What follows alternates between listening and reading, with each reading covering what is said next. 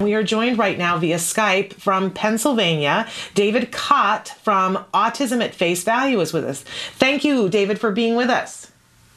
Thank you for the opportunity to talk today. What is Autism at Face Value? Autism at Face Value is our nonprofit organization that I founded a few years ago.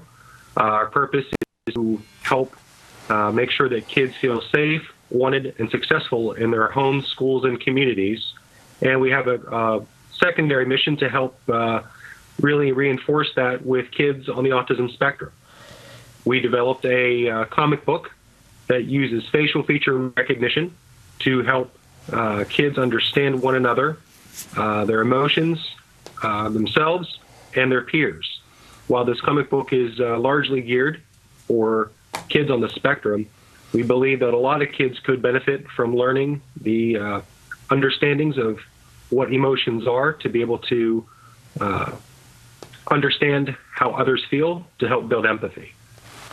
It's really an, a remarkable venture. And, and David, we have to ask you where can people buy the comic book?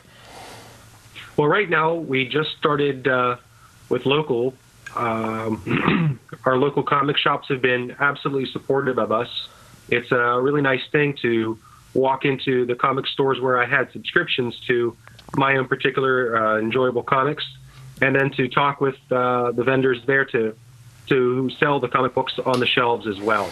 Oh, that's Uh, great. people can also order the comic books online at facevaluecomics.com. We have links for the digital download as well as print copies as well.